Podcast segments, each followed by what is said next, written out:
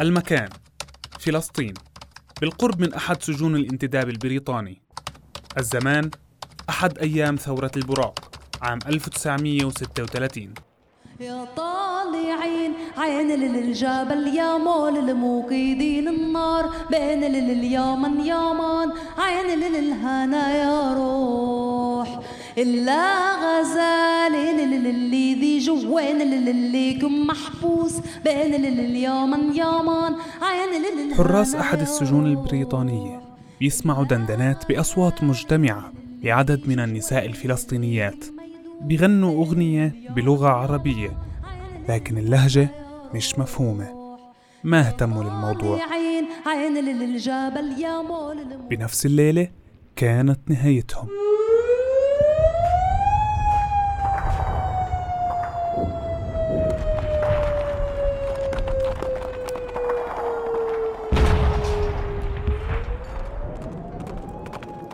الثوار الفلسطينية هجموا على هذا السجن وحرروا الأسرى الفلسطينيين. والأغنية اللي غنتها الفلسطينيات بهداك اليوم كانت رسالة مشفرة. وصلت فيها النساء رسالة الثوار للأسرى بإنهم يستعدوا لعملية تحريرهم من السجن بعد إشارة إشعال النار. وهذا فعلا اللي حصل.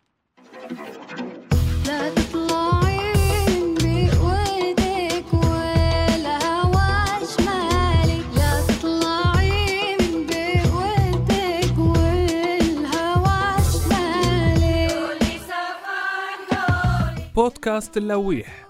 بسترجع حكايا وأحداث من حياة الشعب الفلسطيني من خلال الأغاني الشعبية الفلكلورية. تماما؟ زي استرجاعنا للذكريات من أي أغنية بنسمعها. بدنا نحكي عن الفولكلور نسمع الأغاني ونتذكر قصصها. أنا عمار أبو حسين وهذا بودكاست اللويح. دولي سفر دولي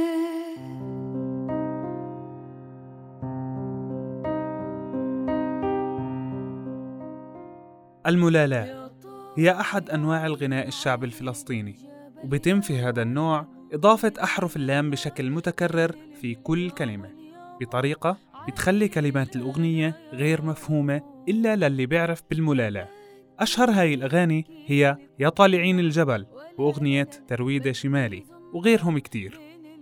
القصة اللي ذكرتها في البداية هي عن أغنية يا طالعين الجبل أحد أغنيات الملالاة الفلسطينية. ومعاني كلماتها تتضمن مخاطبة للأسرى لما غنوا يا طالعين الجبل يا موقدين النار كانت رسالة توجيه لكيفية الهروب من السجن لما يحين موعد تحريرهم بإشارة النار. وكان المقصد من الغزال هم الأسرى لما غنوا إلا غزال الذي جوا محبوس إلا غزال الذي جوا ميدوم اللي فعلا ما دام ولا رح يدوم.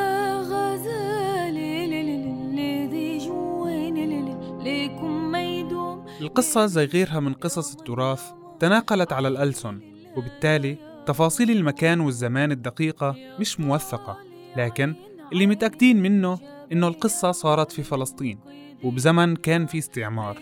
واللي متأكدين منه أكتر هو إنه المقاوم الفلسطيني عمره ما بيستسلم ورح يضل يبحث عن حريته طالما أرضه أسيرة وطالما هو أسير لأي احتلال مر على فلسطين. التاريخ كرر نفسه. في حدث مهم آخر أعلنت السلطات الإسرائيلية أن ستة أسرى فلسطينيين بينهم خمسة من حركة الجهاد الإسلامي وآخر من حركة فتح. فروا فجر اليوم عبر نفق حفروه في سجن جلبوع القريب من منطقة بيسان وهو أحد أكثر السجون الإسرائيلية تحصيناً. كلنا عرفنا عن قصة نفق الحرية. ستة أسرى قرروا ينتزعوا حريتهم بإيدهم من سجون الاحتلال الصهيوني. حفروا تحت الأرض ليشوفوا شمس الحرية. مشكلتي أنا بحكي كتير أنا بحكي كتير. بس بدي أقولك قصة أسير. ضل يحفر تا يوصل ويهرب. وبس شاف الشمس كانت عم تغرب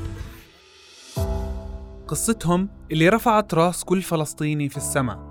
واللي كسرت وكذبت أسطورة أفضل جيش في العالم واللي هي من أعظم عمليات التحرير الذاتي من الأسر. من ما يقال عنه أفضل السجون وأكثرها تجديد أمني سجن جلبوع. واللي أكيد ما بكفيها جزء من هالبودكاست لنحكي عنها لكنها بتثبت إنه تاريخ الثورة الفلسطينية بكرر نفسه وإنه الثوار والمقاومين كانوا ورح يضلوا خط الدفاع الأول عن هاي الأرض.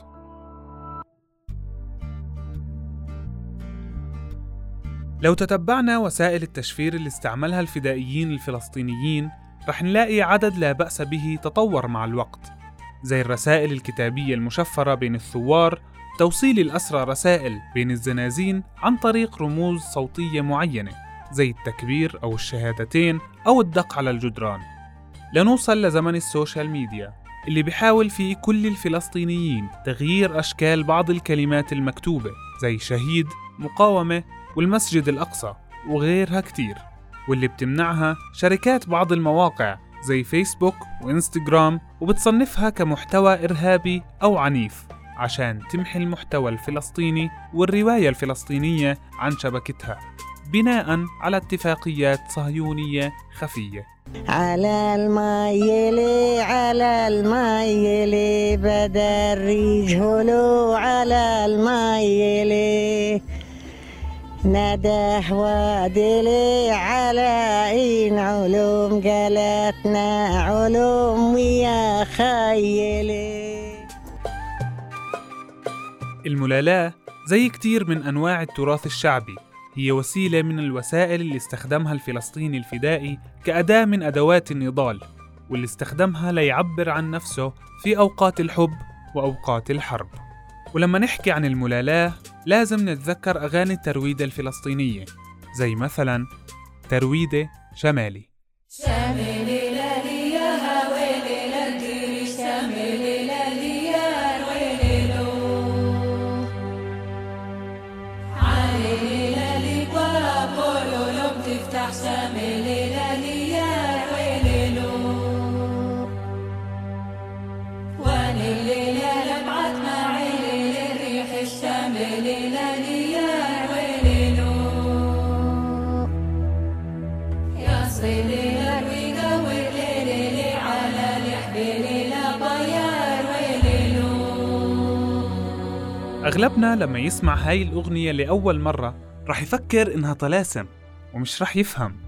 بس إذا بنرجع بنركز شوي بالكلمات وبنحذف حرف اللام لزيادة بنلاقي إنه كلماتها كتير بسيطة وحلوة.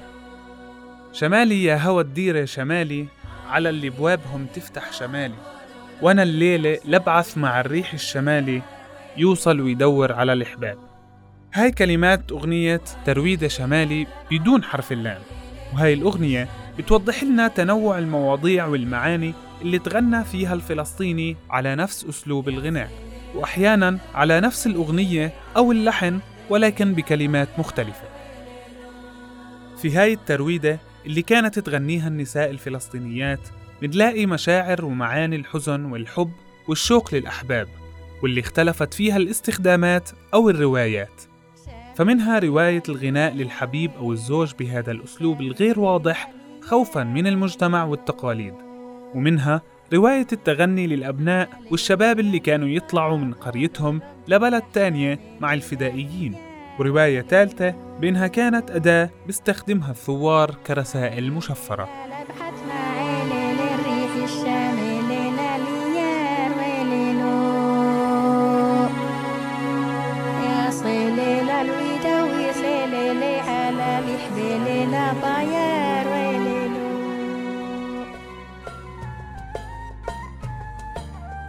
في فلسطين كل يوم بتصير أحداث بتحيي فينا القضية وبتذكرنا بقصص تاريخية وتراثية بتشبهها وبتشبهنا وبتعزز فينا هويتنا الفلسطينية. تراثنا قصصنا وأغانينا في الحب وفي الفرح وبأوقات الحرب والشدة. في ناس بتسرق تراث عشان تخلق كيان. إحنا تراثنا موجود خلينا بس نحافظ عليه.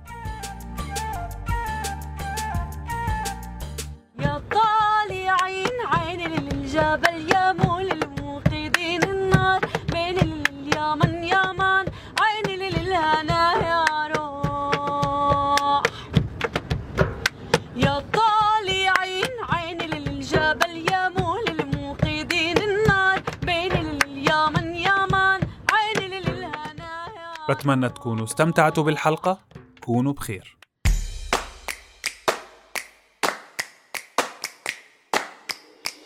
هذا البودكاست بدعم من مؤسسة فلسطينيات ضمن منحة مشروع نسيج الممول من مؤسسة أولوف بالما.